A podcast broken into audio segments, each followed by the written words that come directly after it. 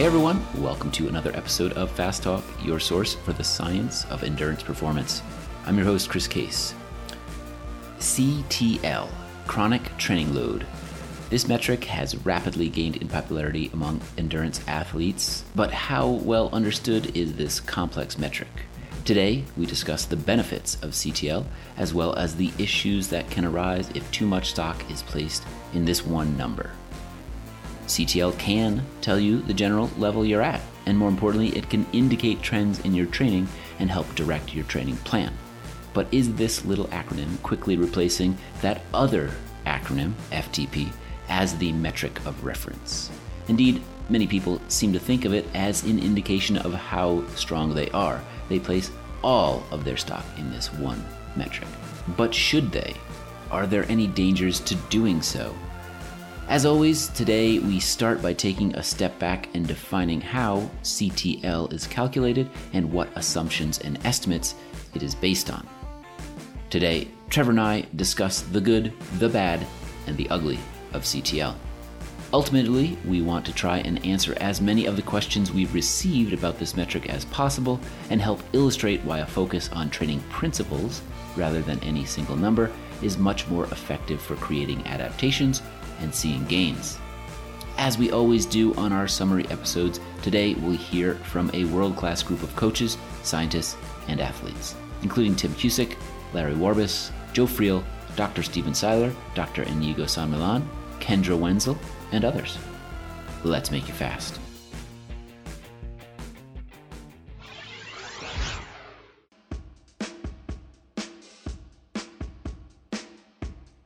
In all of sports, nutrition is one of the most confusing and controversial topics. That's because everyone has an opinion, and it's hard to tell fact from fad. Plus, what works for one person may not work for you. Now, Fast Talk Laboratories is shedding some light on the science of sports nutrition. In our new Sports Nutrition Pathway, we take a deep dive into the science and practice of sports nutrition to help you find what works for you. This pathway features experts like Dr. Asker Jeukendrup, Dr. Brian Carson, Dr. Tim Noakes, Dr. John Hawley, Julie Young, and Ryan Kohler. They create a science based framework that will show you how to think about sports nutrition in a new way. Our Sports Nutrition Pathway is the only guide you need to this complex topic. See more at fasttalklabs.com slash pathways. Trevor, uh, I know you have a lot of thoughts here. Tell me a little bit more about uh, where you want to take this episode and this discussion on CTL. I'm, I'm going to kind of give away the ending of the episode first. This is a, a summary episode after all. And that's there is a value to CTL, but I don't think the value is in you know, this, the same sort of thing you saw with FTP, where it's the higher the number, the better, and I got to drive my number up. And we have gotten questions from listeners being concerned about an injury or taking a little time off because their CTL is going to tank and then they're not going to be at the same level. So you can see them using that as the, you know, here's the measure of me as an as a athlete uh, in total. Uh, what really kind of opened my eyes is I have an athlete I'm coaching who went out on a with, with a group on a ride, and this was a group that used to to drop him a lot, and all of a sudden he was beating them up. And at the end of it, you know, I think three, four years ago, they immediately would have gone, "What's your FTP, man? You're doing great." Uh, instead, they just came up and were like, "Wow, you're really strong. What's your CTL?" Mm-hmm. And they were guessing his CTL was like 110, 120, and when he told them his CTL was 70, they wouldn't believe him. Yeah, yeah. It's it is that number of reference now amongst amateur riders. I think uh, predominantly that people equate that number with how well you're riding a bike and it just doesn't work it's not that simple um, and it doesn't work that way for everyone and there's a lot more nuance to it than that I think it's going to sound like we're beating up C- on CTL in this episode. We're not doing that. It's a useful metric. We'll hear later in the episode from Tim Cusick, who's the developer of WKO5, which they they are the people who uh, along with Dr. Coggins and, and, Hunter Allen, developed this concept of, of, CTL for cyclists. And you'll hear him say, you know, CTL has a lot of value, especially for a coach. using it as a measure of yourself is not that value. And that's where we're going to get negative is looking at that number and saying, oh, I'm 110. I used to be 100. I'm a stronger cyclist now. We often will start an episode defining the terms we're talking about. And I think it's very appropriate in this instance to do the same because this, again, one of those metrics that has become popular. People tend to take some of the um, complexity out of these things. And I think we should start from the very beginning and really dive into the true definition of CTL so it's very clear what this actually is a measure of. And I got to start by saying it's actually going to take us a while to get to the definition of CTL because it is built on so many things. And I think it's really important to understand all those things that it's built on to understand the nature of CTL itself, uh, to get at the what that number is about. So where I'm going to start is it's CTL stands for chronic training load. I'm going to give a definition of load, and I'm not going to give my own definition. I actually am looking at a study uh, from 2014 called Establishing the Criterion, Validity, and Reliability of Common Methods for Quantifying Training Load. And they have a definition of load that when you hear it, you're going to go, well, that's actually really, really simple. Uh, it is physical training load can be described as the dose of training completed by an athlete during an exercise bout. So that's very acute load. That's a single ride. Chronic training load, hence the chronic, refers to the accumulation of that load over time. It does seem very simple. Right. That's it. It's just how much did you put on your, your body? Well, actually, I shouldn't say that. It can mean how much did you put on your body uh, over the course of that workout. So this is where you get into, and again, I'm going to use their definitions.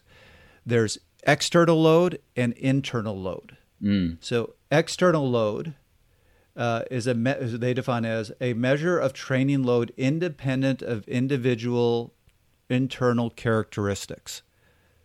In short, on the bike, that's power. How much power is going into the bike? Mm-hmm. So if you're putting 300 watts into the bike, it doesn't say you know if you're a pro putting in 300 watts, not too hard. Uh, if you're a new cyclist, 300 watts, you might survive there for a couple seconds. It has nothing, doesn't say anything about how much is that 300 watts beating you up. It's just saying you're putting 300 watts into the bike. Mm-hmm. Internal load is the relative physiological stress imposed on the athlete. So this now gets into the are you dying at 300 watts or are you going fairly easy at 300 watts? So Another way to think about this is we we actually had Tim on the show, and so again, you're going to hear this in the quote from him, and and I was going to use this later, but maybe we should use this right now. Uh, it'll give away a little bit, but I think there's a good place to use it. We did an episode with with Tim where he talked about stress versus strain. So that's getting at that internal and external load. And his key point was Stress is what's going into the bike, that's the external load. Strain is what's going into your body. And the really important point that he made, which we will get to again later, is stress says nothing about adaptation. Well, personally, I think both the acute and chronic training, acute and chronic training load measurement is crucial to all your successful training strategies it's something that has to be part of it. Remember, I'm talking about measuring training load at the moment. I know we're going to get deeper into some definitions. But to answer that question, right, for me, I always want to start with one overarching goal. As we've brought more and more data to endurance coaching, to being an endurance athlete, um, you have to understand what is the role of data what is the role of data science right? You look at a bunch of data and that now you're a data scientist because you got power you got heart rate you got all these things. So now you're a data scientist. People think that all this data and the data science we apply is meant to give us some definitive answer. Oh go train for 56 minutes at, at 282 watts right? That's not what it really is. Data science is decision science so you're collecting all this data so that you, the person making the decision, has more knowledge and you improve the odds of the success of the decisions you make. In this particular case, we're talking about athlete success, their ability to achieve their goal, you know, to be on peak form when they want to be on peak form to to win their big race, whatever that might be. But you're really talking about data, all this measurement of training load and other factors that are involved in that. It's not a magic answer. There's no one, wow, I opened a can of data and what popped out, like, you know, uh, spring-born snakes, were, you know, magic answers of what I should do. What happens when you look at all the data, it makes you more knowledgeable and it allows you to make better decisions, which increase the odds of success. You know, when you apply exercise stimuli to an athlete, the response, you know, physiology isn't this neat linear thing, right? Responses can be different, sometimes predictable, sometimes not, right? So all you're doing is using all this data to make better decisions to improve the odds of success. So therefore, when you're talking about training load, remember my definitions had measurement and quantitative within there. You're talking about the ability to use this measurement of training load to improve your odds of success. So that's always my overarching thing with all data, something that all data should be utilized. When you start talking about training load specifically, you really are talking about the measurement of training stress and the prediction of the resulting strain and adaptation. So, really, when you think about the most quantitative training load metrics or measurements that are out there, they are a stress measurement because we can best and most easily understand that stress. I have a power meter. I'm doing 300 watts. I get it. I get that's 300 watts. That's the stress I'm putting. I have a hard number that's very trackable. When you get to strain, we don't have a great system of the measurement of strain right now. It isn't out there. You have heart rate, you have HRV, you have some other factors, but no matter what, you're still somewhat in the dark of the true strain the athlete is going under. We're getting better at that. We're rounding out information and data there more and more. The trouble that brings with training load, the challenge, and where the art of coaching using data to make better decisions is important is we can measure the stress pretty quantitatively. Like there's an objective set of data. And we're starting to get our hands around strain a little bit better, but reality is we don't have like that hard quantitative piece of data. Therefore, if stress plus strain equals adaptation, we really can't nail adaptation. So when you start thinking about training load, we're really trying to improve the odds by understanding what we're applying we're applying a certain amount of stress. That stress is going to have some relationship to fitness, some relationship to performance specificity, some relationship to uh, how the athlete performs in a given event, right? But we don't have that same hard measurement for strain. And we really, when you think about the adaptation, we're best guess, aren't we? We don't have that way of, of predicting the adaptation. Now, the athlete goes to their event and does well. You said you know, your thumbs up. You did a great job of measuring stress and strain. All right, so that's load, but we're talking CTL, chronic training load. It's a little bit more complex. Let's get into that now. So, the first challenge you have with chronic training load is what we were talking about in terms of that stress versus strain. Chronic training load is based on power. Power is an external measure. It says nothing about what's going on in your body it says nothing about adaptations. But that's actually, so chronic training load is part of your performance management chart. That chart is trying to show something about how you're adapting, how your body's feeling. So it seems a little odd to say we're going to use an external measure that shows nothing about your body and use it to show what's going on with your body. So they had to do a few things. So this is again Hunter Allen and Dr. Andy Coggan who came up with these concepts to essentially turn power into an internal measure. So the first thing they had to do to get to chronic training load was not use straight power, but normalized power. Uh, we've talked about this before on the show, but normalized power basically what you do is the, the data is smooth uh, using a 30 second moving average, and that's based on the fact that physiological response, when you're looking at heart rate, VO2 tends to have about a 30 second delay in response. So that's trying to make power a little more physiological. Uh, then you raise it to the fourth power. uh, which is so I'm, I'm reading this here from a regression of blood lactate concentration against exercise intensity. The transformed values are averaged and the fourth root taken, yielding a normalized power. So that's a lot of kind of mathematical complexity. The short of it is, it's trying to take power and churn it into something physiological. So normalized power, and this is really important because people don't understand this. And you hear people all the time talking about, well, my normalized power for the ride was X," because, you know, let's face it, normalized power is always high, higher than average power. People want to use the bigger number, so they go, "Well, look, look how, how hard I was going. My this here's my normalized power." You're not using it accurately. Normalized power takes power and turns it into a internal measure. So it's not what was going into the bike. That's average power it is how hard did it feel to your body? That's normalized power. So if you go up a hill and then come down the other side and don't pedal, your average power is going to be low. But boy, that that hill was really hard. So your normalized power is going to be a lot higher because it felt a lot harder to you. But that's not saying you went harder. So just to make this really clear, if you have two cyclists side by side going up a hill they weigh the exact same amount. And you want to know who went harder up that hill or, or who went faster up the hill, you look at average power. Person putting out the average power probably went up faster. Normalized power doesn't tell you that. Normalized power tells you so if one person had a higher normalized power, that tells you that the hill felt harder to them. Not that they went faster, not that they went harder. It just felt harder to them.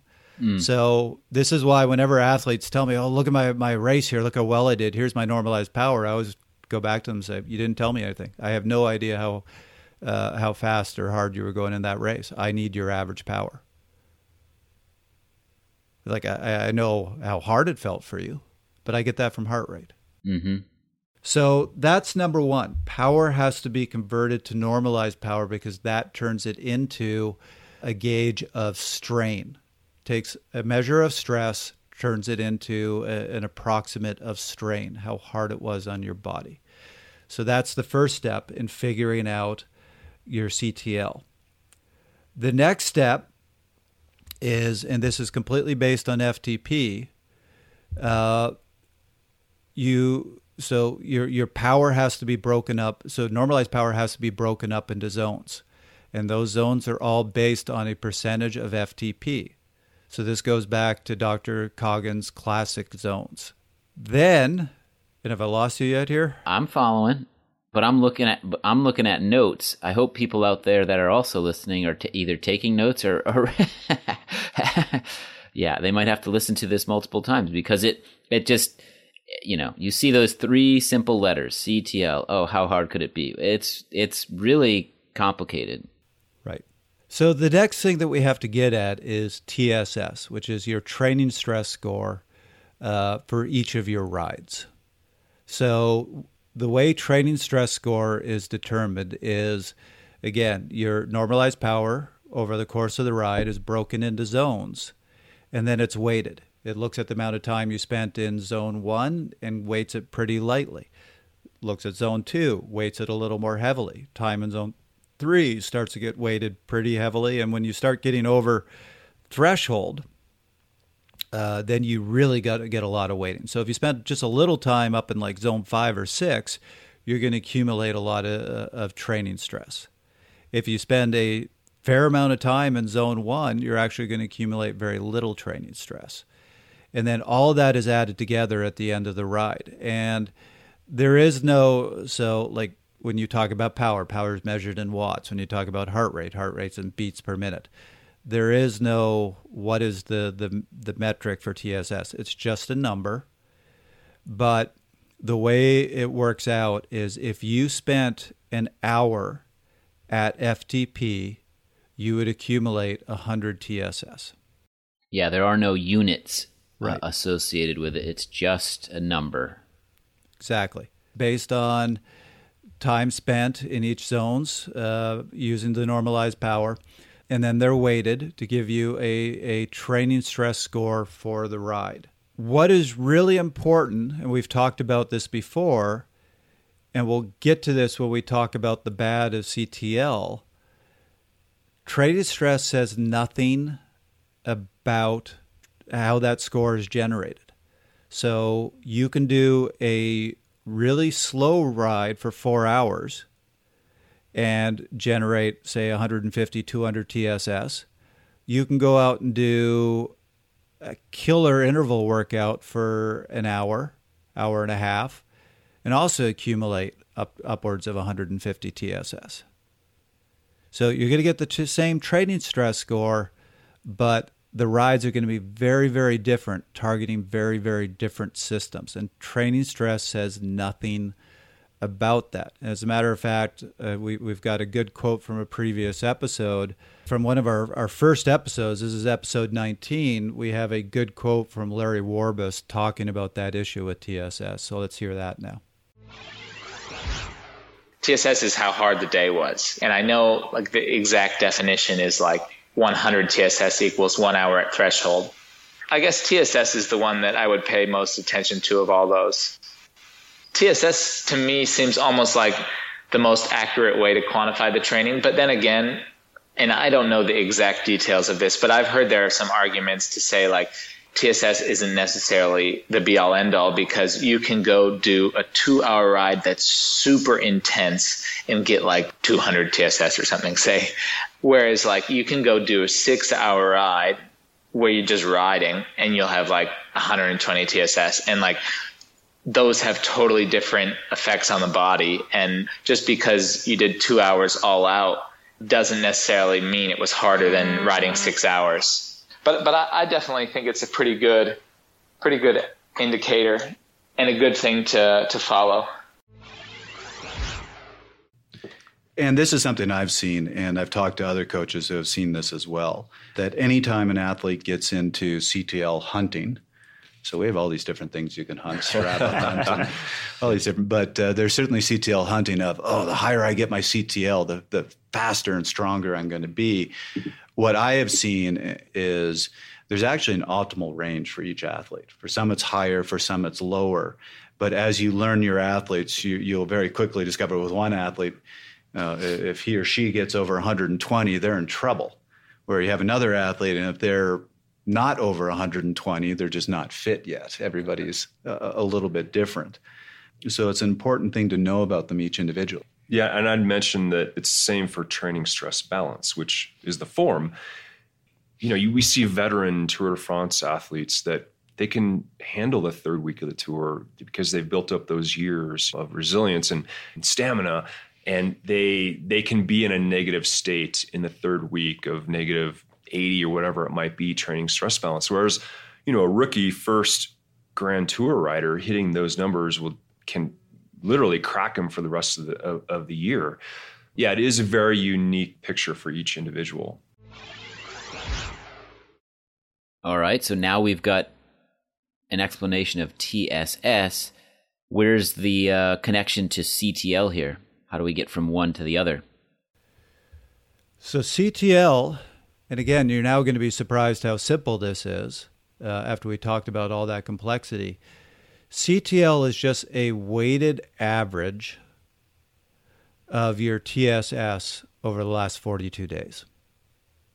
So again, it's trying to get at adaptation. So we're trying to take stre- uh, stress, turn it into strain. We're trying to make this internal, and it generally takes about six weeks to see an adaptation to any sort of training. So that's 42 days. Uh, so CTL looks at the last 42 days, and it does weight uh, more recent days more heavily than than days 40 you know 42 days ago 41 days ago 40 days ago uh, so it is a, a weighted averaging but basically if your CTL is 100, essentially what that's saying is you've been averaging about 100 TSS every day for the last 42 days. So that's it. Mm. That, that that's all all CTL is. that's all CTL is. It only took you 15 minutes to explain that. Yeah. Well, once you get to the all that other stuff is complicated. The the CTL is actually Yeah. surprisingly simple how that's figured out. Sure. Now, is the specific formula uh, as to how it is weighted is that publicly available, or did they keep that uh, a secret? I have never seen it. Uh, I've read the articles on Training Peaks. Uh, I've read set of some of Hunter's and Dr. Coggan's stuff. It's quite possible I was distracted when I got to that part of the book or the article, uh, but I have never personally seen exactly how it's weighted. Aha, see? I Googled it before I asked that question just to put you on the spot and test you. Um, on the Training Peaks website, I did find a formula. It, it's not as maybe specific as I was referring to in, in my question, but uh, here it is CTL today equals CTL yesterday plus parentheses TSS today minus CTL yesterday multiplied by 1 over CTL time constant. So if you know what all of that means, you've been listening and uh, you know something a bit about math. There we go. That was exciting. That's probably why I haven't dived too deeply into it. yeah. All that said, you know, all that formula, you don't need to know the formula. Um, it's very helpful to know how this metric is constructed.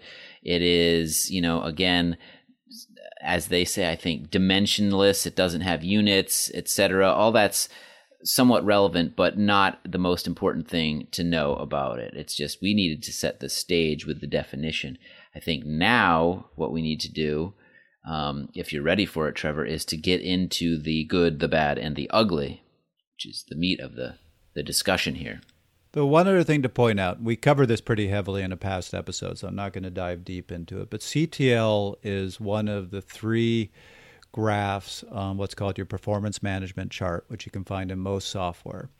And all of these are what are called impulse response models. And that just simply means there's a, a, stress or a strain. So there, there's your impulse, and then you're trying to see how the body responds. There's your response. But like I said, we cover that in more detail, so we won't go into that in this episode. And yeah, let's dive into the good. Yeah, let's start there. What does CTL do a good job of, of estimating, in your opinion, or in others' opinions out there?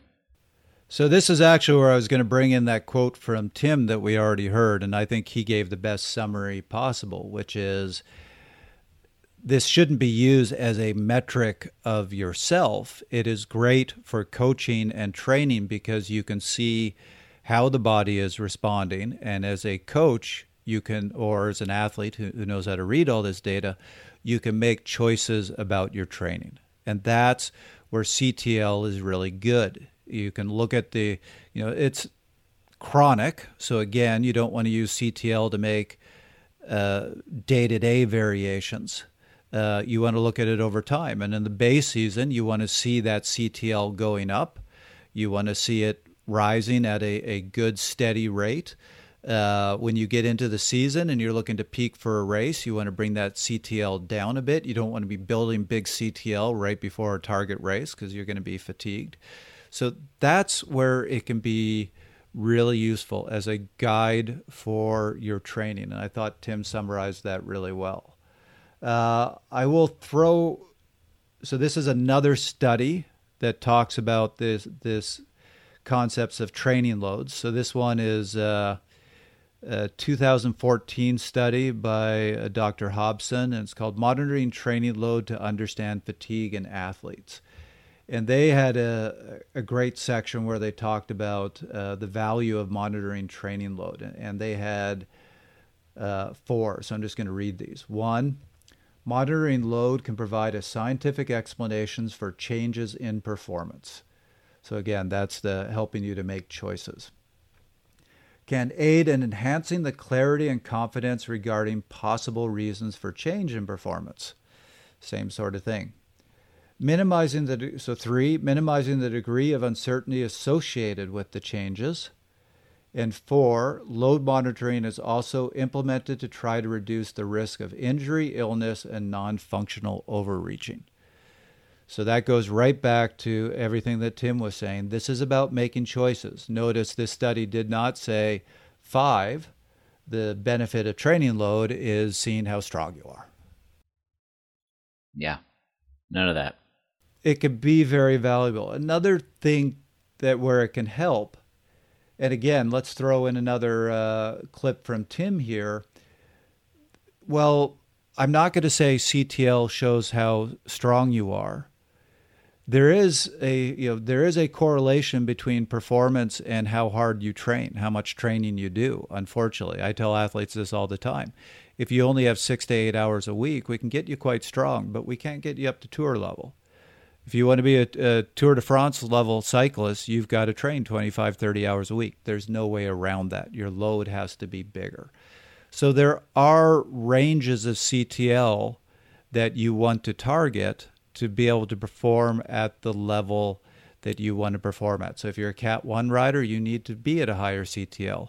If you're a Cat 4 or 5 rider, you can be at a much lower CTL and be competitive. And Tim does a good job of explaining those uh, those ranges. All right, let's check that out now. Most of my focus is on the CTL progression. How are they accumulating over time? Specifically, I have a system of kind of plateau and overload. You could, you know, people look at periodization of um, these numbers. You could put that idea into periodization. I think when we're looking at CTL growing, there's only so long you can grow CTL. You can keep accumulating training load and expect improved performance out of an athlete. And there's only so long you can sit at a CTL plateau and expect an athlete to hold a level of performance. So I think when you start thinking about this idea of training stress score, of scoring these in some external training load process, it really is about understanding the progression of that training load. That's the science that's giving me ability to make better decisions, but I have to color in the content underneath that, how we're gaining it that is an art form. I mean, I have some specific techniques. I, I bet Trevor has some specific techniques to that. For me, you know, when I'm thinking about it, uh, I guess like, so CTL is not a prescription, uh, you know, and, and people need to really wrap their heads around that. You can put out some generalized numbers, and I can give you some, right? An athlete, once they get in the, I don't know, 70 to 80 range, tend to to be getting and assuming the training content is good, not perfect, doesn't have to be perfect, but good, they're probably going to have a performance improvement in that range. They'll have another one in the, I don't know, 100 to 120 range of CTL. It really depends on the content and what they're doing. And then for the elite athlete, you might see another around 140, 145 and above. So you could put some generalized thinking to that. But that's not a prescription. That doesn't mean let me just put an athlete on the bike, gain to those levels, just ride, don't worry about what you're doing, just gather TSS and you're going to be great. That's just some kind of numbers to shoot for. For me, it really is about building a purposeful training strategy, understanding the ability of the rider and the demands of the event, building content based off that, right? So first you build the workouts, then you understand the weeks, then you understand the the the months, the four week cycles, the three week cycles, whatever you're using. Then once you get a good grip of all that, then for me, what I do in planning, then I backfill in TSS. And then I'll tweak that plan to make sure that the training load is plateaued or uh, overloading in the time phases that I want them to work in. In terms of those ranges, Trevor, is it always the case that the ranges, uh, for instance, as a Cat 1 rider, you have to have your CTL of a certain range just to um, give the body the load it needs to be at that certain level.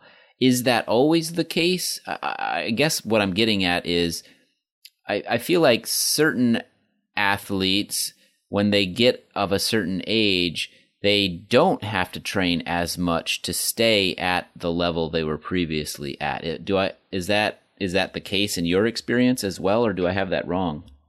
I do think there is something to that. And I also think there is an individuality to CTL. So you can have two athletes that are, say, a Cat 1 cyclist, so quite high level, and one might perform extremely well at 120, 130 CTL. The other one might need to stay closer to 100, and going above that beats them up.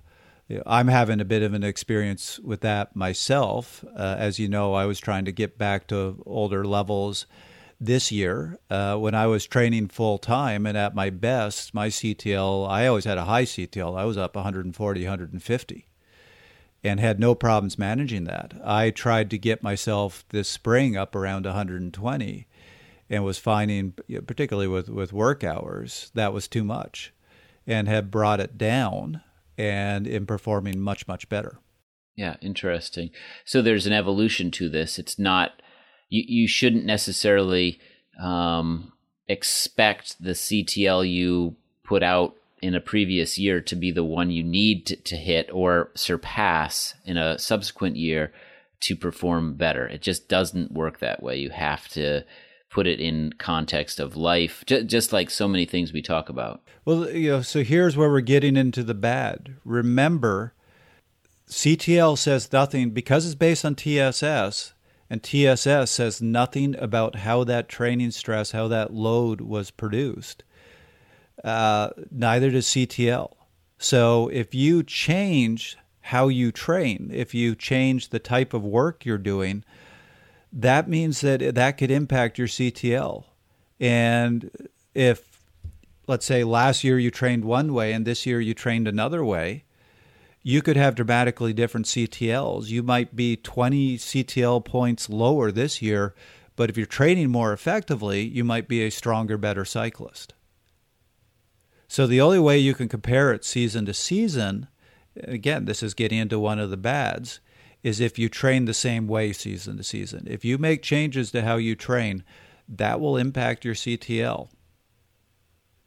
Right. And and obviously the same is true if you could have the same CTL from season to season, but one year you did all intervals and nothing else, and the other you did something uh, more, uh, you know, base training all year, but you somehow ended up with the same numbers. And clearly, one produces a lot more stress on the body than the other in the traditional sense of the word.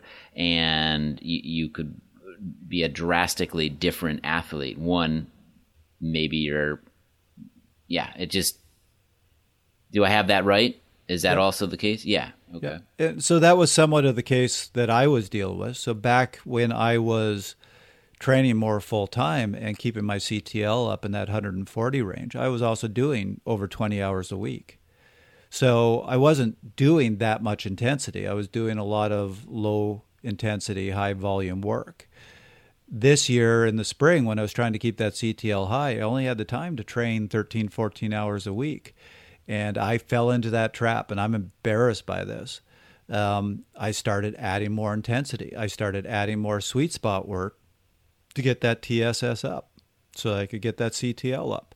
And that was a big mistake because I was changing the nature of how I was training to target a number. And now we're getting into the ugly. And we're going to talk a lot about that a little later in the show. Yeah.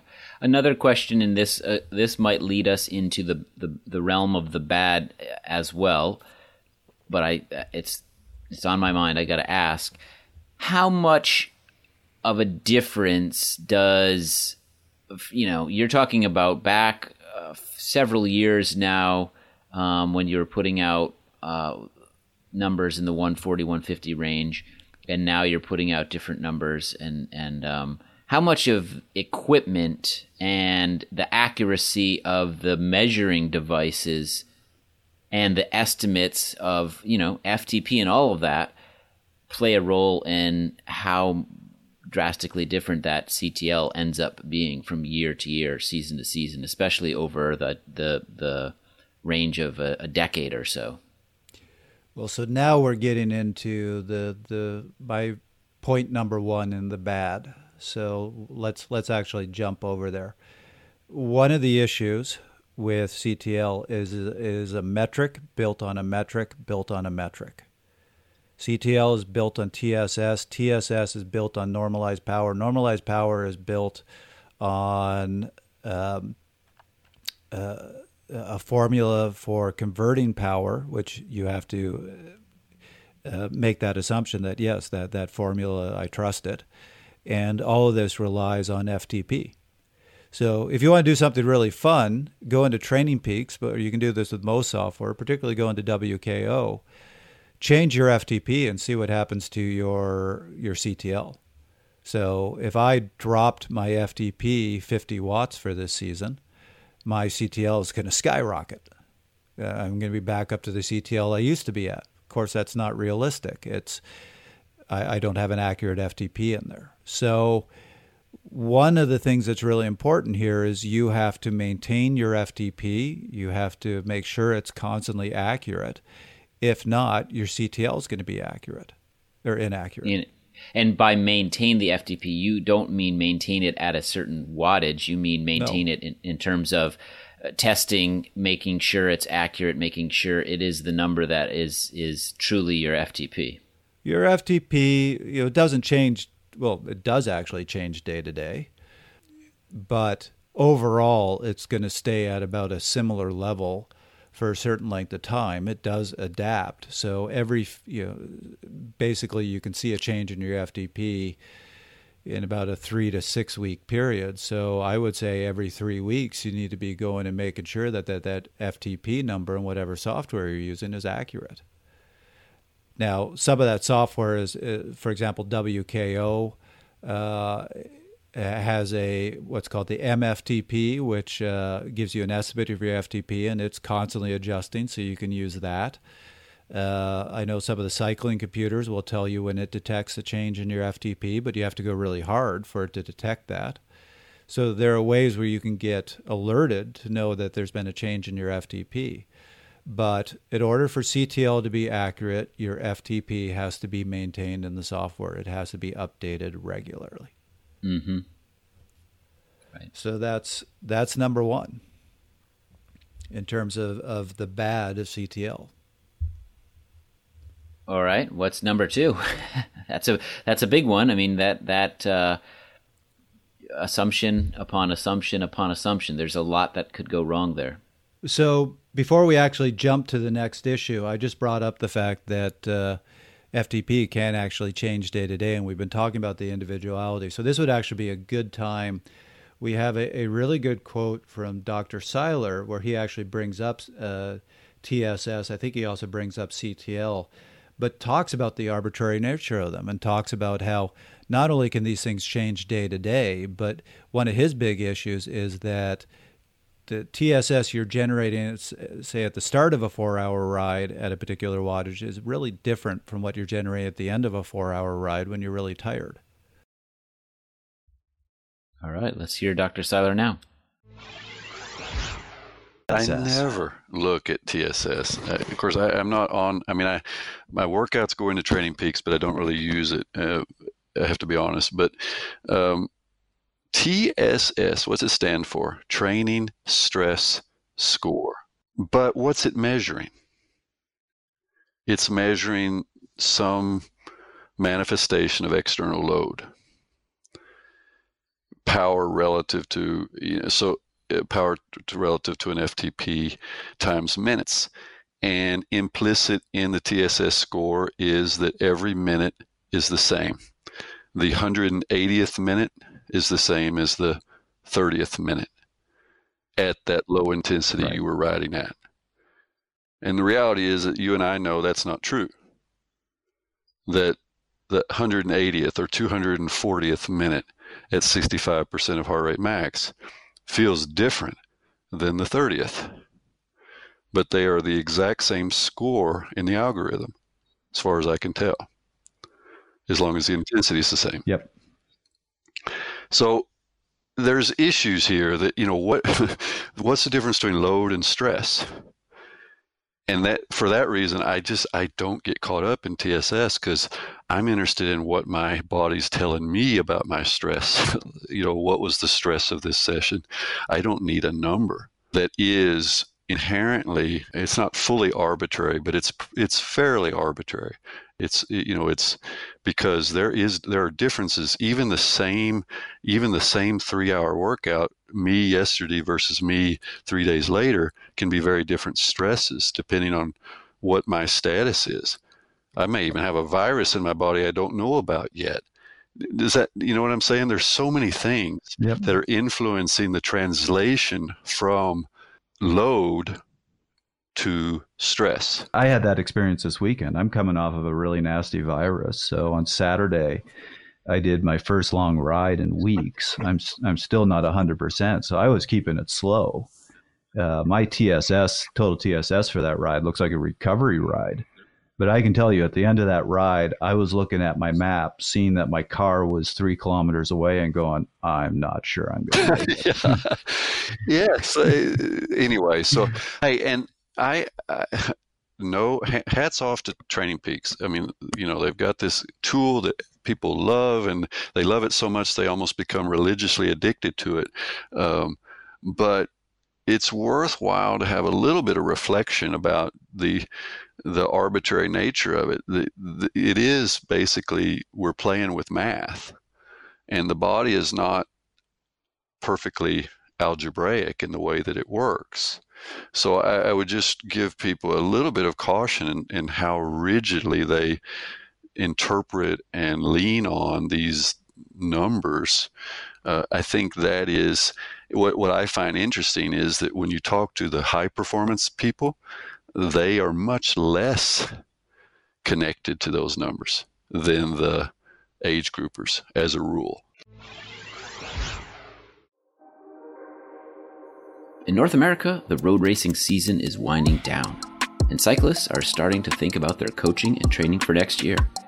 Now is a perfect time for a late season INSCYD test from Fast Talk Laboratories. You can think of it as your final exam on your training approach for the year. Did your training go well this year? Did you set a new high bar to beat next year? Our INSCYD Advanced Test can tell you. It's an objective view of your fitness and your energy systems after riding all season. Get your INSCYD results from Fast Talk Labs today, and you'll have a new fitness level to beat as your goal for next season. See more at fasttalklabs.com/solutions.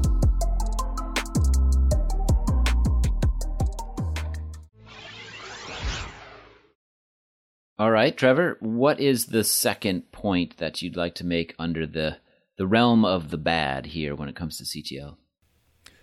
So I've already addressed the fact that it doesn't say anything about how the stress is produced or the strain. So that's important. And that's going to we're going to come back to that later in the ugly. The next thing is what uh, Dr. Seiler hinted at.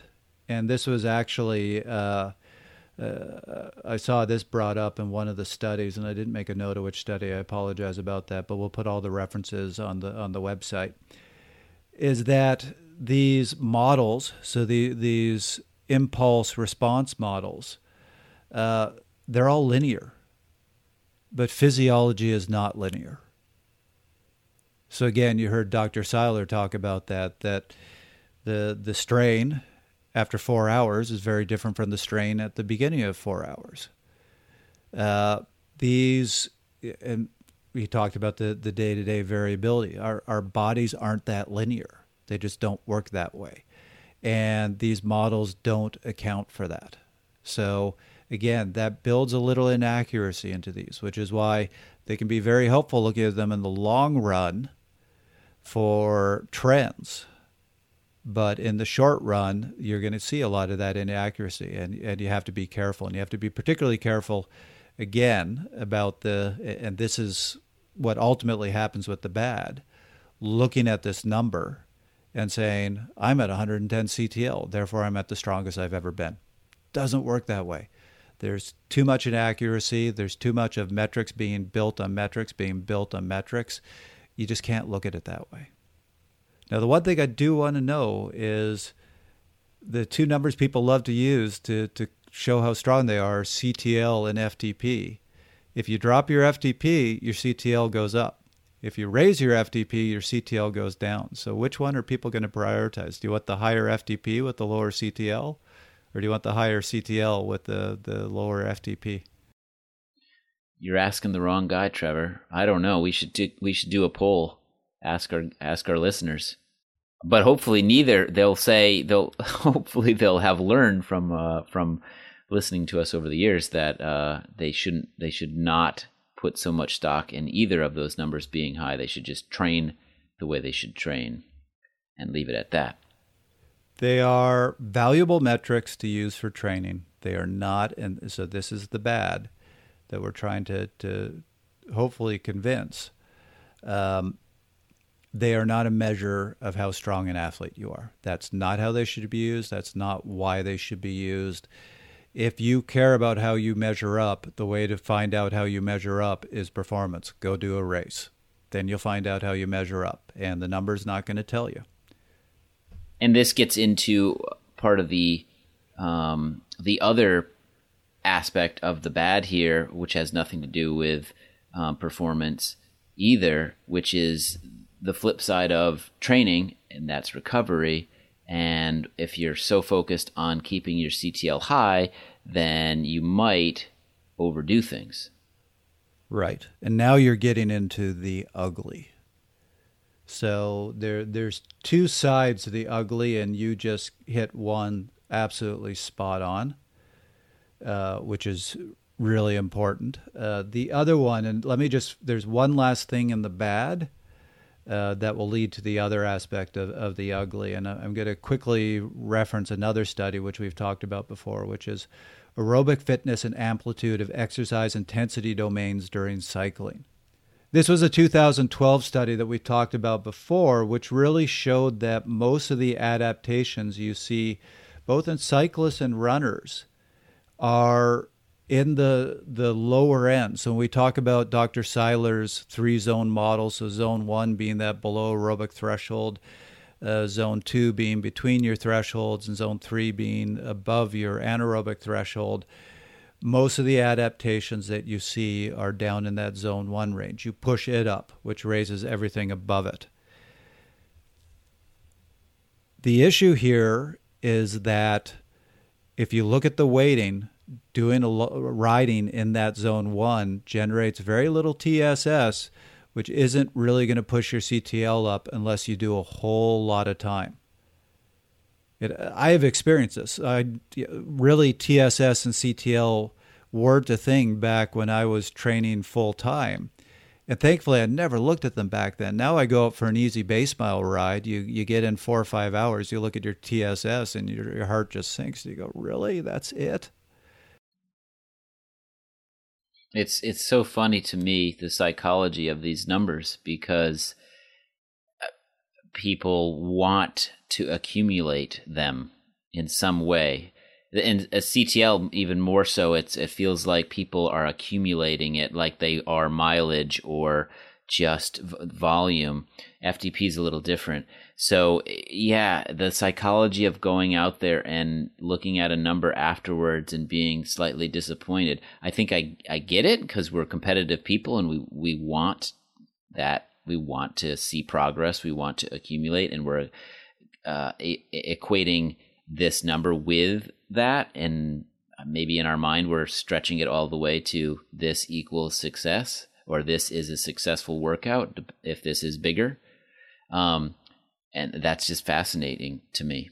Uh, because it's it just doesn't work that way. I guess that's why I guess that's why I find it fascinating. Is it's it you know that you know that. You know that very well. You're you're hosting this this podcast on this very subject to people to correct people's thinking about this, but you are also fall victim to it as well, it, to some degree. That's what kills me. I know this.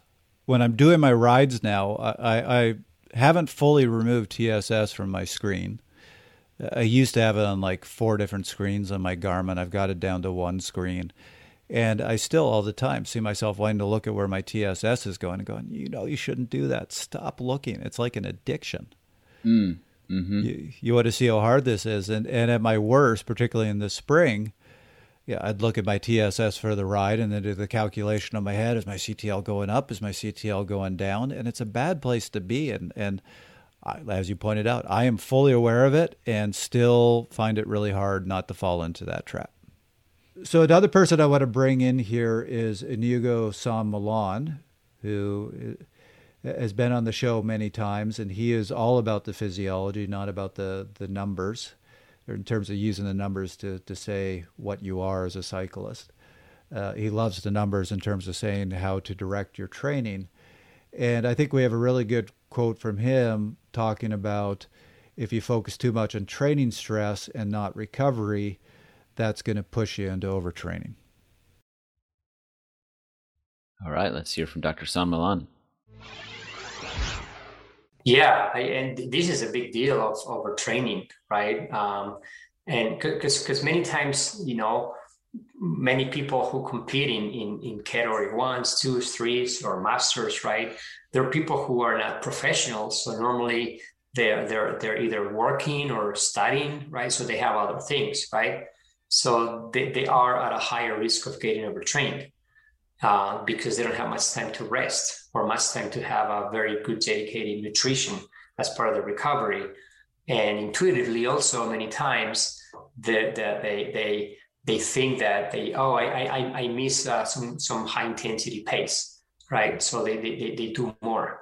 Also, they don't do uh, monitoring. Uh, we do a lot of blood analysis where you can see different biomarkers of muscle damage, of, uh, of decreasing hemoglobin, which is going to affect your oxygen carrying capacity, and therefore is going to affect your performance. And many times, th- this is very, very, very typical in these athletes. You know, you do, you know, they they they, they show up to races and uh, they've been doing a very a lot of high intensity training or combined also with high volume days and uh, then they, they, they, then they show up in, in the peak of the of the season and they're not doing well and they blow up and they think oh man i i need competition pace. I cannot i cannot produce more watts. I, I used to, my, my ftp for example was 350 and now it's 3 300 i have lost 50 watts. I think that i need to do higher intensity because it's it's the summer right? When it's the, the other way around in these people which is part of the monitoring right? That is very important. And that's where you do blood analysis and you see that this athlete is completely overtrained and has deteriorated significantly. Um, th- there's like a study published recently showing that non-supervised uh, high intensity leading to overtraining damages mitochondrial function, for example. So it's not just at the muscle level that you cause muscle damage, but also mitochondrial uh, function, structural changes, and um, low-grade inflammation, hormonal changes. And this is what, what leads to a lot of people to overtraining. It's very, very typical in in, in these athletes, um, especially in, in Colorado, I mean, the Boulder area, right, where there are a lot of extremists, right, for like, you know, like uh, extreme uh, training and extreme diet, which mm-hmm. is a perfect storm. yeah, well, we'll have to save the questions about why people get into that mentality uh, for a, another episode with a, a psychologist. So, should we get back to the the the list here of the bad and the ugly? Right. So yeah, now we're getting into the ugly, and there's two sides to the ugly, and, and let's dive into both. But in short, one is exactly what you brought up, which is the issue with recovery. And the other one is, is what I was bringing up, which is to get that CTL, people start changing their training and moving away from the training that we know is beneficial uh, and uh, doing the training that produces that big TSS. So, where do, why don't we start with recovery? And uh, we're going back again. Here's uh, Dr. Paul Gaston, who we had on episode 45 talking about that balance between training stress and recovery and the danger of putting too much stock in stress and avoiding recovery as a result. Perfect. Let's hear that now. Well, the objective obviously is to is to improve and adapt. So we need to get our training loads right, and that's not always an easy thing to do. We know that too little load is um, not appropriate either for poor performance or we also, you know, for injury. We also know that too great a load results in underperformance and you start to get symptoms of illness, under recovery, and often injury as well. So what we're really looking for is this sweet spot within our training. We need uh, there's a variety in our training. We need to be quite cyclical in how we do it. Um, sometimes I think, particularly in endurance sports, athletes, the, the goal becomes almost um, training becomes the goal, and it's about how many kilometres and how far I've gone. Whereas what we're really looking for is adaptation and ultimately improved performance.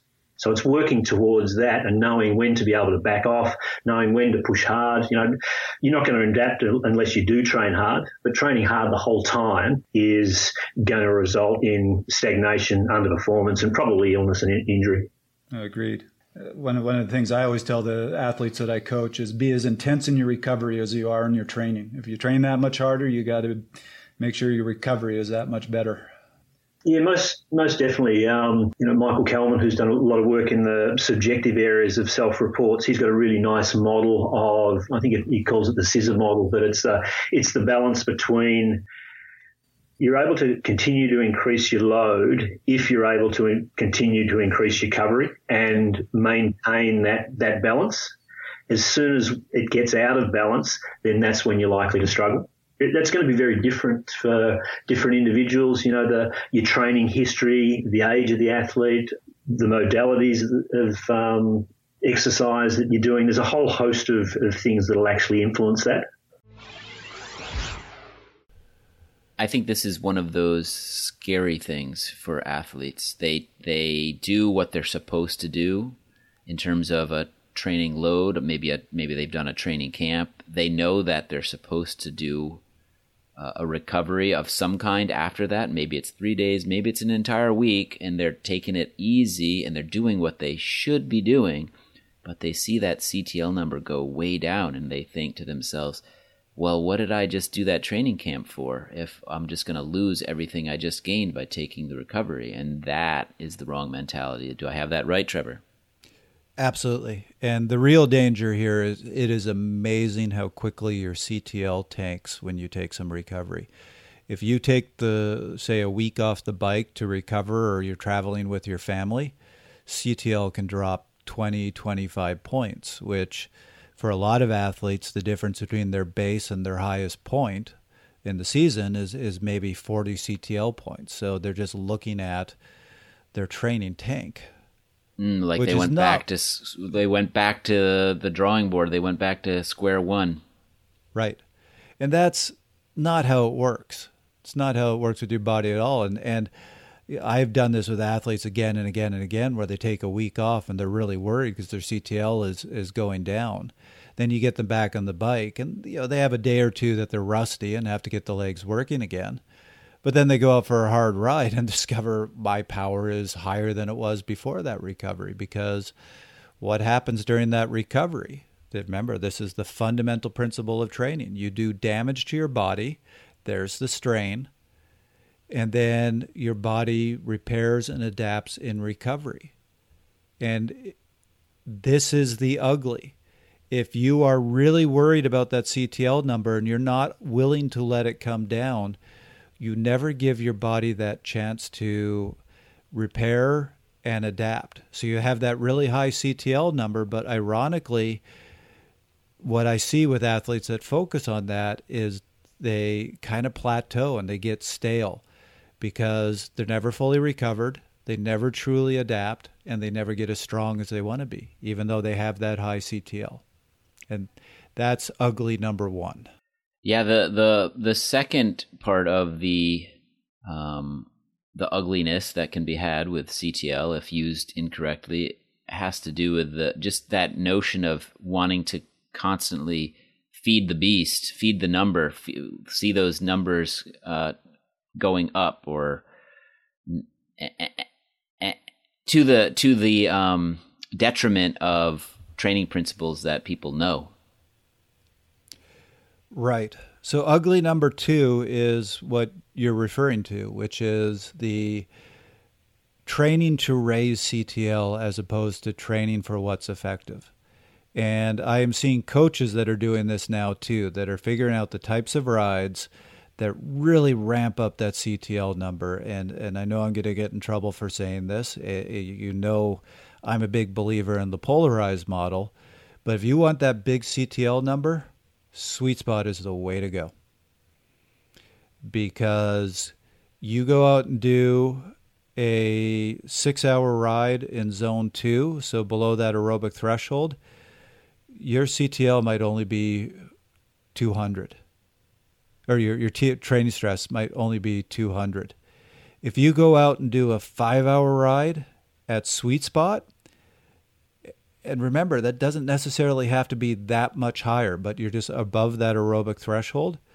That ride can be double. It can be a 400 TSS ride, and that's going to jack the CTL up. So, what I see in athletes that are really trying to get that CTL up is they'll start doing more and more of that in between riding. Let's do more and more sweet spot because I can really accumulate those numbers. They never do the easy rides. They do some intensity, but they're usually pretty tired all the time, so they have a hard time doing really high quality intensity and just end up end up in that in between place, but boy do they have a high CTL. Yeah, they just they're just chasing a number instead of following some of the fundamental principles. And, you know, you you fell into this trap this spring as you already mentioned. You you couldn't train the number of hours you used to, so you ended up incorporating harder rides to the detriment of your overall training just because you wanted to see that number go up. Yeah, uh, I, I got to own that. I don't like owning that, but I got to own that. Sorry to sorry to do that to you. Uh, no, it's fine. I deserve it.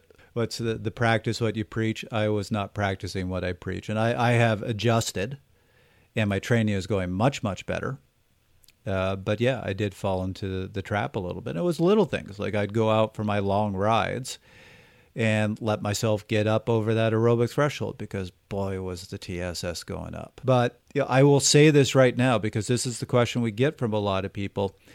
If you are doing polarized training uh, and you're not doing 20 25 hours a week, your CTL isn't going to get that high.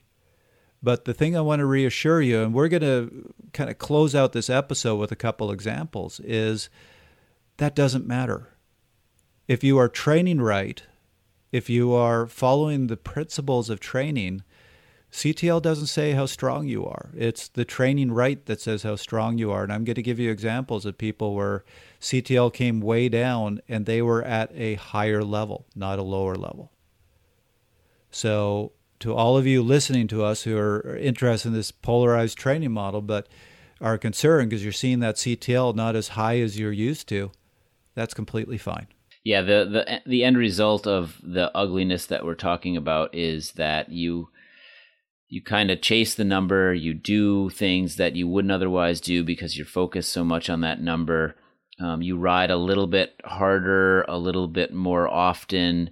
You maybe do more intervals than you know you should, um, and you either plateau, like Trevor has already mentioned, or you get to this place where you're actually kind of walking a fine line between, you know, overreaching, overtraining some of these more dangerous areas because you're so focused on a number and you've got the blinders on to all the other uh, more important things that uh, a, a, a sound training regimen would have you do.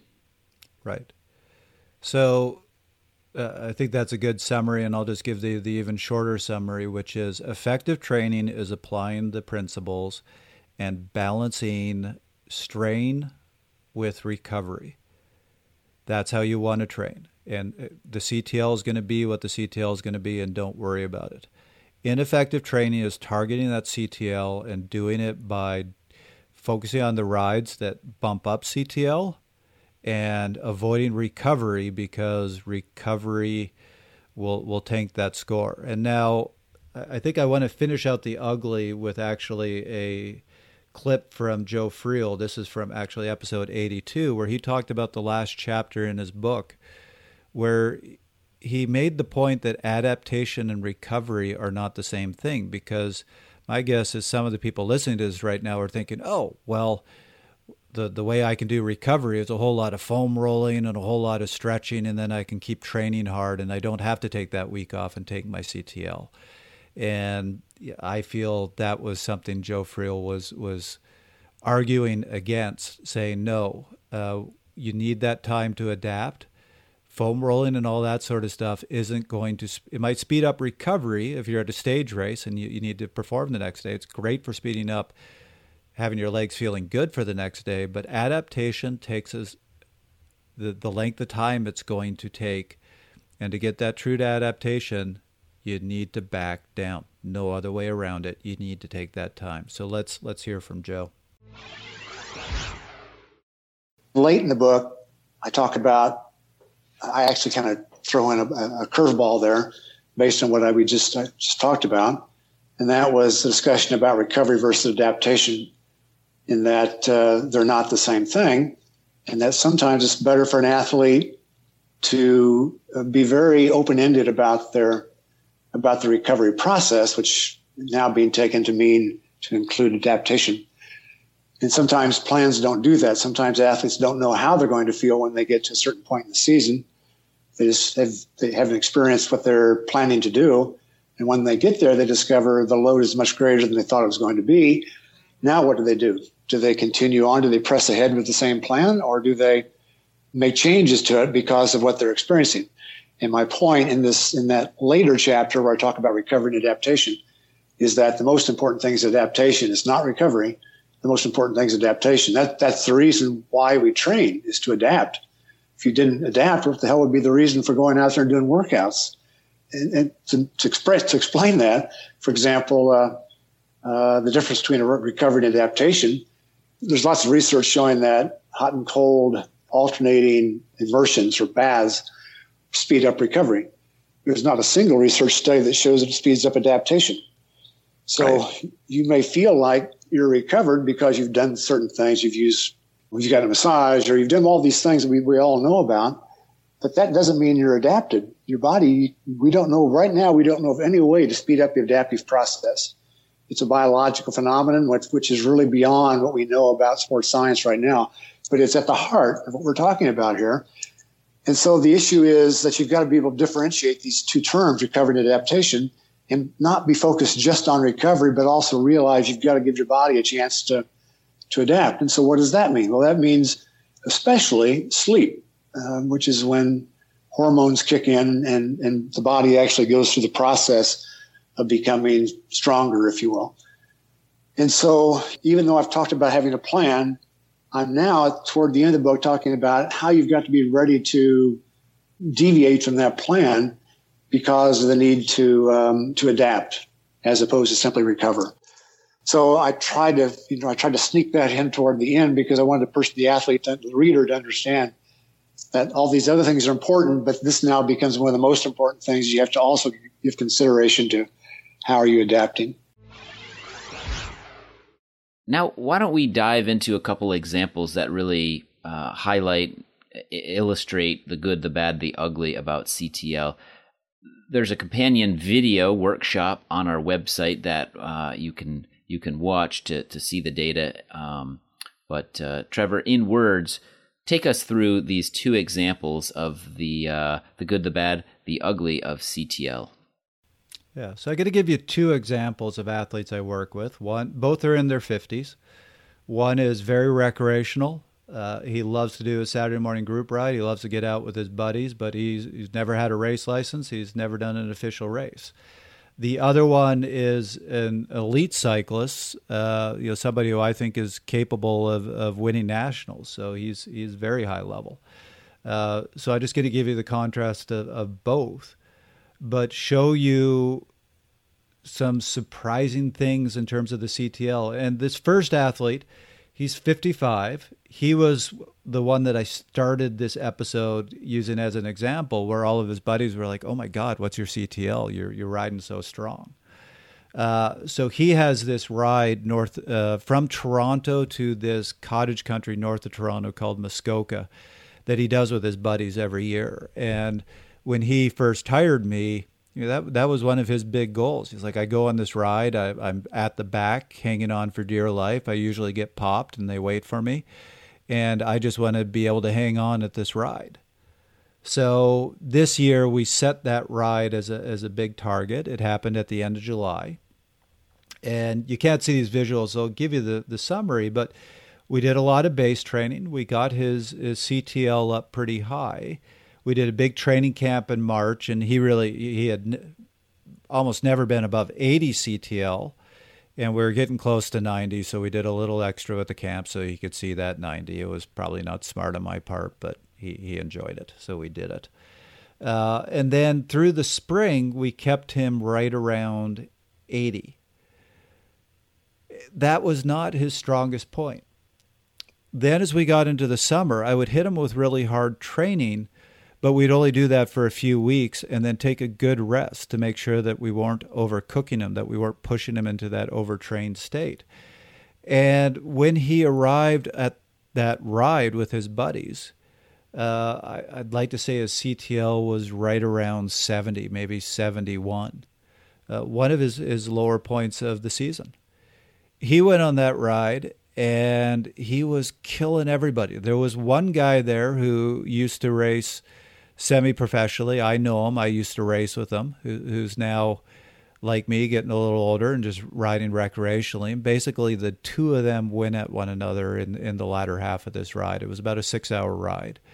Uh, and they were the only two that could put their face in the wind at this point. And like I said, at the end of the ride, everybody else is coming up to going, "Oh my God, you're so much stronger. What happened? You know, what's your CTL?"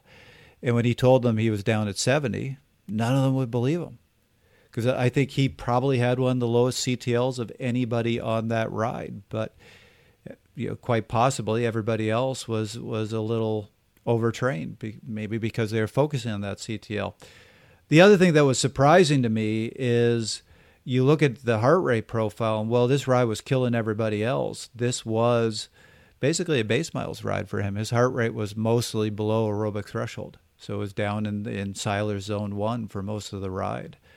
So this was a really successful day. And actually, the funny thing was, after targeting this for so long and just wanted to be able to hang with these guys, he was actually so disappointed with how easy he felt the ride was. The next day, he went out, did a two and a half hour ride by himself where he averaged 250 watts just to do something hard. Yeah. So having watched the video where you walk through the data, that, that, that uh, makes it even more clear that this performance was something he was very capable of, and uh, the point being, CTL had nothing to do. A high CTL had nothing to do with improved performance in his in his case. In this case, exactly. So here's an even more stark example. Let's get to that uh, more competitive Masters athlete. So he did get caught up in the CTL game and we had a, a, good base season. We were really raising his level. We had a big March, and finished with a a large training camp.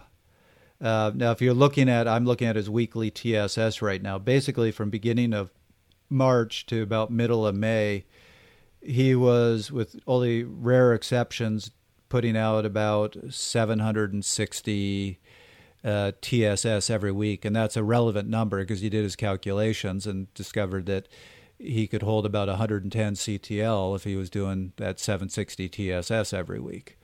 Uh, and that's what he wanted. So we got into a little danger because there was a big march finishing with a big training camp, and then I wanted him to take a, a true recovery week, and he didn't. Now, the week does look smaller, but it was actually a 400 TSS week. I wanted like a 100 TSS week.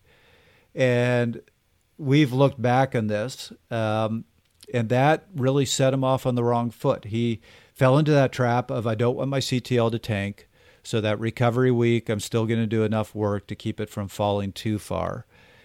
And he came out of that week fatigued. And then we went into a series of four weeks in a row with racing. Actually, more than that. It was four or five or six, I think. But he just never got back on top of his training. And because he was trying to hit that six, 760 TSS every week, he was just constantly cooked. And he was going to the races. Some races he'd perform well, some he wouldn't perform very well, but just never feeling that good on the bike.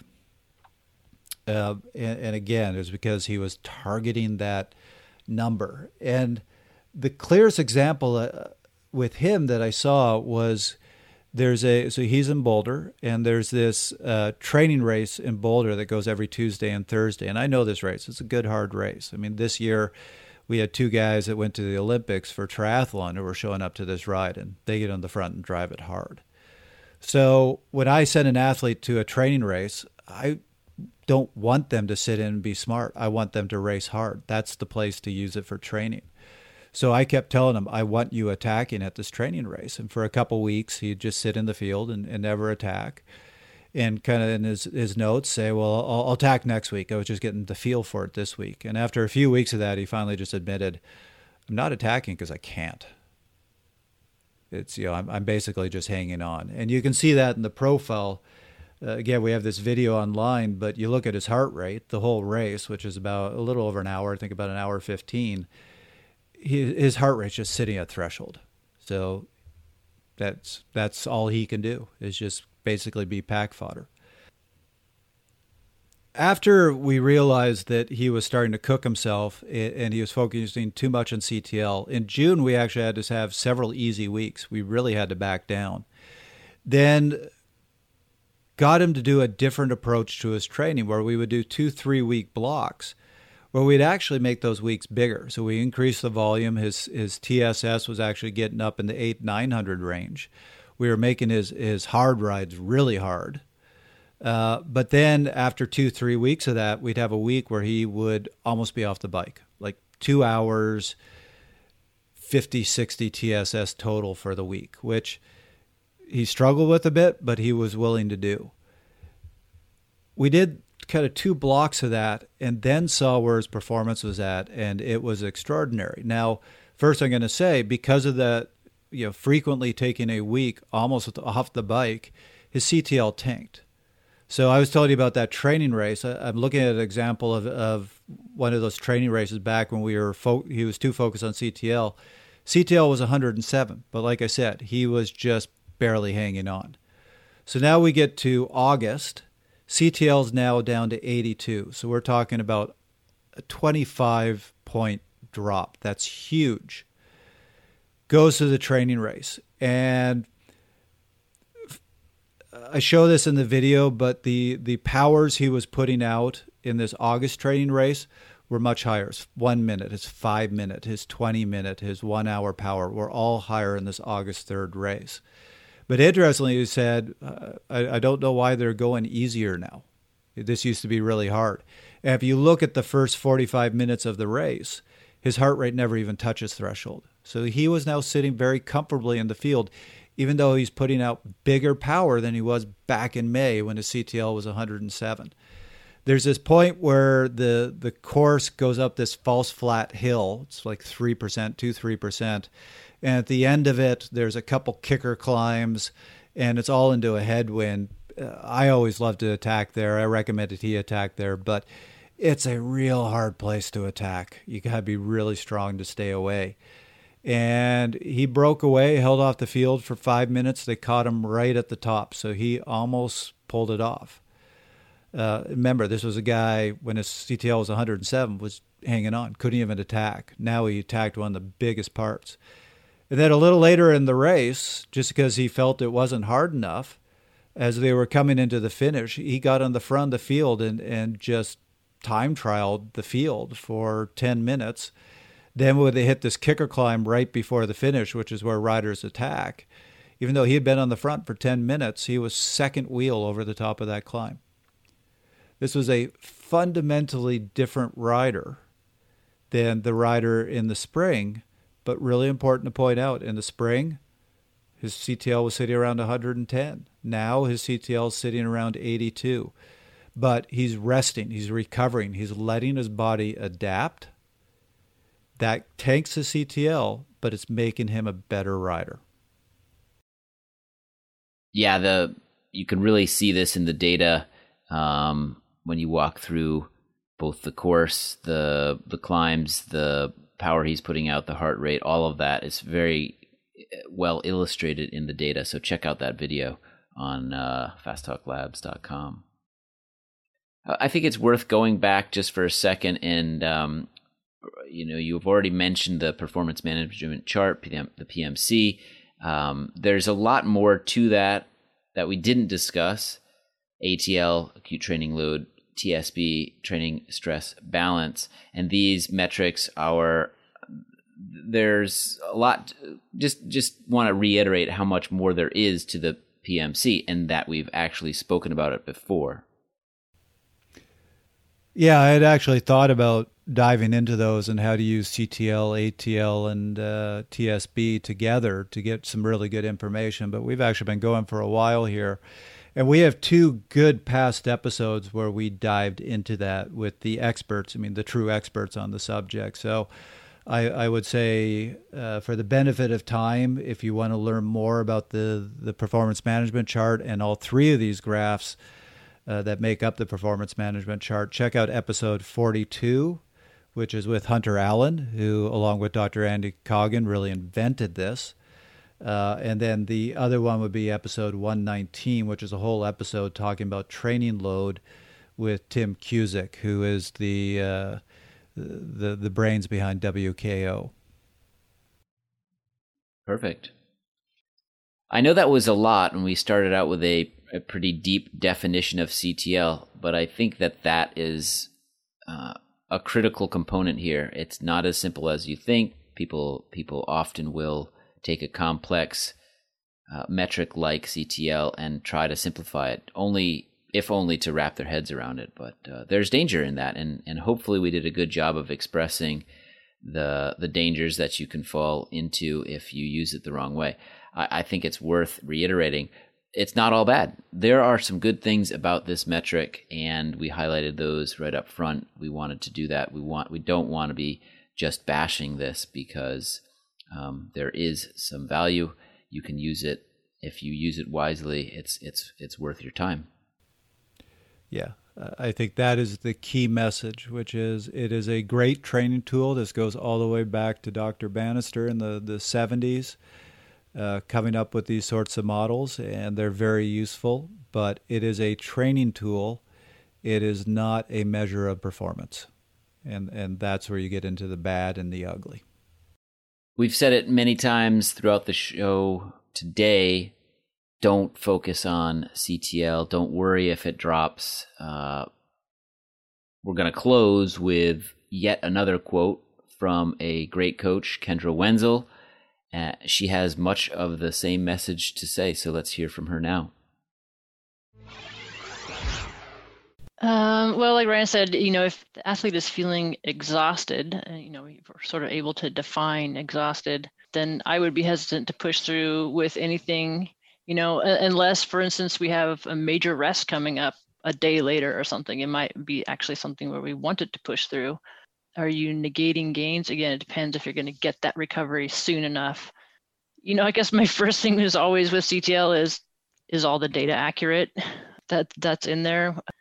You know, if I'm seeing CTL drop, I, I first still need to make sure that that all the uh, training is is actually in there and accounted for for its TSS. I don't know. I, I, guess I don't I don't panic a lot when I see drops in CTL just because of there there's so many components that, that are going into it altogether.